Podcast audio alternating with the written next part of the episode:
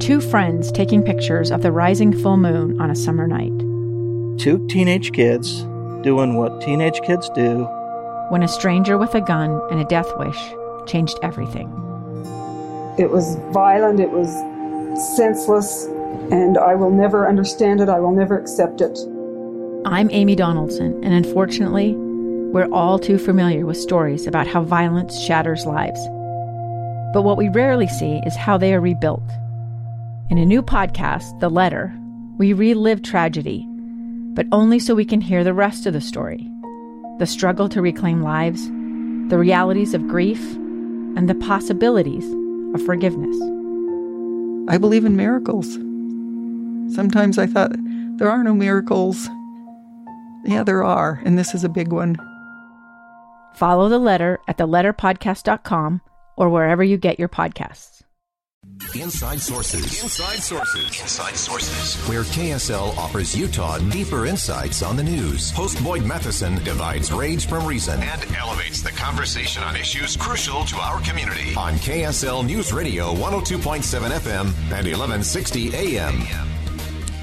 Well, we're just getting uh, news from Capitol Hill in Washington, D.C., that the agreement that we've just talked about in terms of raising the debt ceiling by about a half a trillion, just shy of a half a trillion. I mean, it's 480 billion, uh, which is a decent number. Uh, we'll take it to uh, December 2nd, December 3rd, with a few extreme me- measures. They can probably draw that out to about the 15th, I'm guessing. The interesting thing is that uh, I'm just hearing that uh, they are going to require that uh, this vote actually get to 60 in the United States Senate, which means there will have to be 10 Republican senators vote in favor of raising the debt ceiling by half a trillion dollars.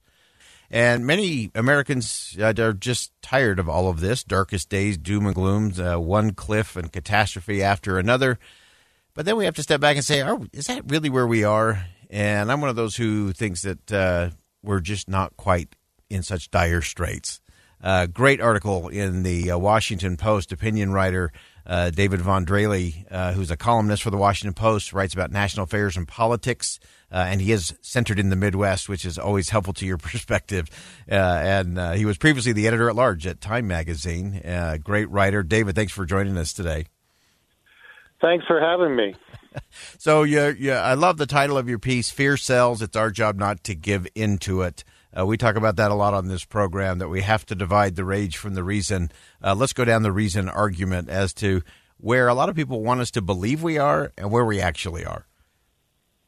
Sure. Uh, well, uh, thank you to you and congratulations for uh, trying to keep a, a, a, light shining on the on the reason as opposed to the rage, because uh, the the the forces stacked up on the rage side are are are enormous. Uh, the power of social media and digital communications to tap into our our fears and our uh, suspicions, our uh, our biases is, is enormous, and uh, we have to fight against it in a way that we've never really been required to do uh, before. Uh, my article, as, as, you know, but your listeners might not, starts with uh, a, exactly 60 years ago uh, yesterday when uh, President John F. Kennedy, on October 6, 1961, urged all Americans to uh, prepare fallout shelters where they could, you know, hide underground for weeks at a time uh, in the instance of uh, nuclear holocaust.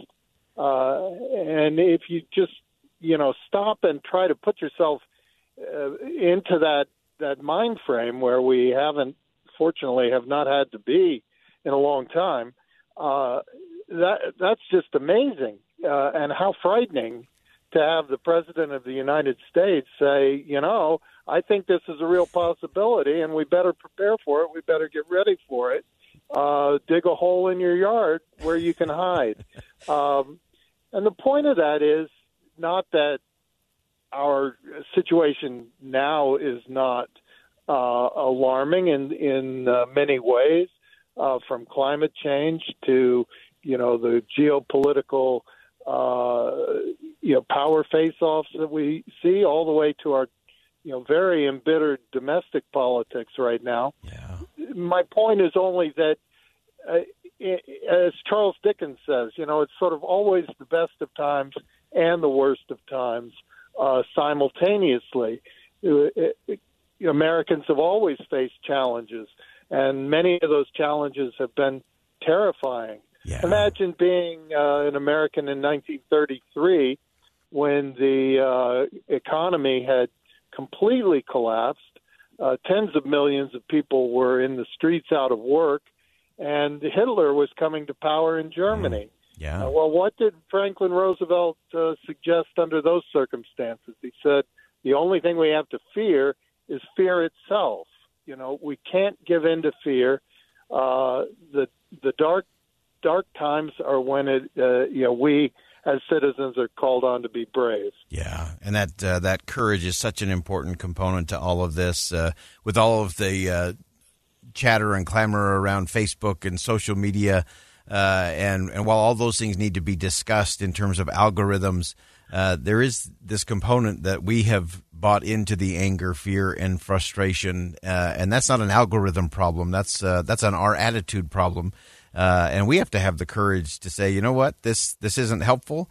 Uh, we know that when uh, we have malice, we are much more likely to buy into misinformation, or when we have contempt, uh, we're we're much more likely to pass on information that's not correct, uh, or even have a conversation about uh, possibilities and the and the good. I, I think back historically, I think the news report the day that Jefferson was sworn in uh, was that everyone was worried that the uh, swearing in of Thomas Jefferson as president was going to lead to a, a riot uh, or possibly a new revolution. Uh, so we, we have been here before, but I, I, love the fact that you, you leave it to the virtue of, of courage, uh, that we have to have the courage to do it different. Exactly, and it it it it's uh, you know it can you can feel like you're part of a cause when you're going along with the crowd but uh, we all know deep down, everybody who's survived high school knows that it takes a lot more guts to uh, stand uh, stand alone than to stand uh, with the crowd. So if you feel like uh, everyone in your in your friend group, whether that's a real friend group or a virtual friend group, agrees with you about everything, uh, if you feel like you're on one team and your neighbor or your uh, fellow Americans are on the opposite team, you, you know that may be when uh, it's time to have the courage to to stand uh, stand alone for a little while, yeah. or to have the courage. You know, if if if you you go on social media every morning, and by the time you've been there for an hour, you're outraged. You know, that's somebody is playing on your fears yeah. at that point.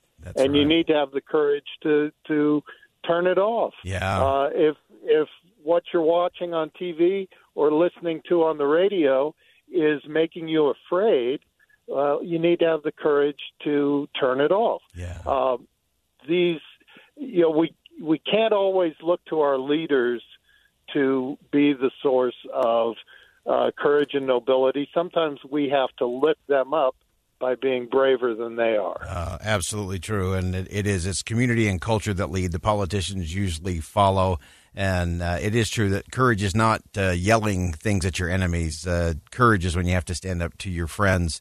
Uh, David, thank you so much for joining us today. David Von Drehle, uh, columnist for the Washington Post. Great piece. We have to have the courage, folks, to turn it off, to change the game, and to elevate the conversation. David, hey, thanks for help, helping us elevate the conversation today. Thank you so much for your interest.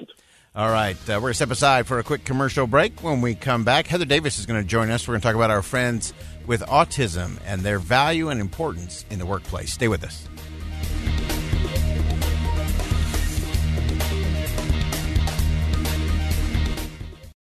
A stranger with a gun came upon two teens taking pictures under a rising full moon. But violence is only the beginning of this story. Sometimes I thought, there are no miracles. Yeah, there are, and this is a big one. I'm Amy Donaldson, and I've spent my career talking about how lives are undone by violence.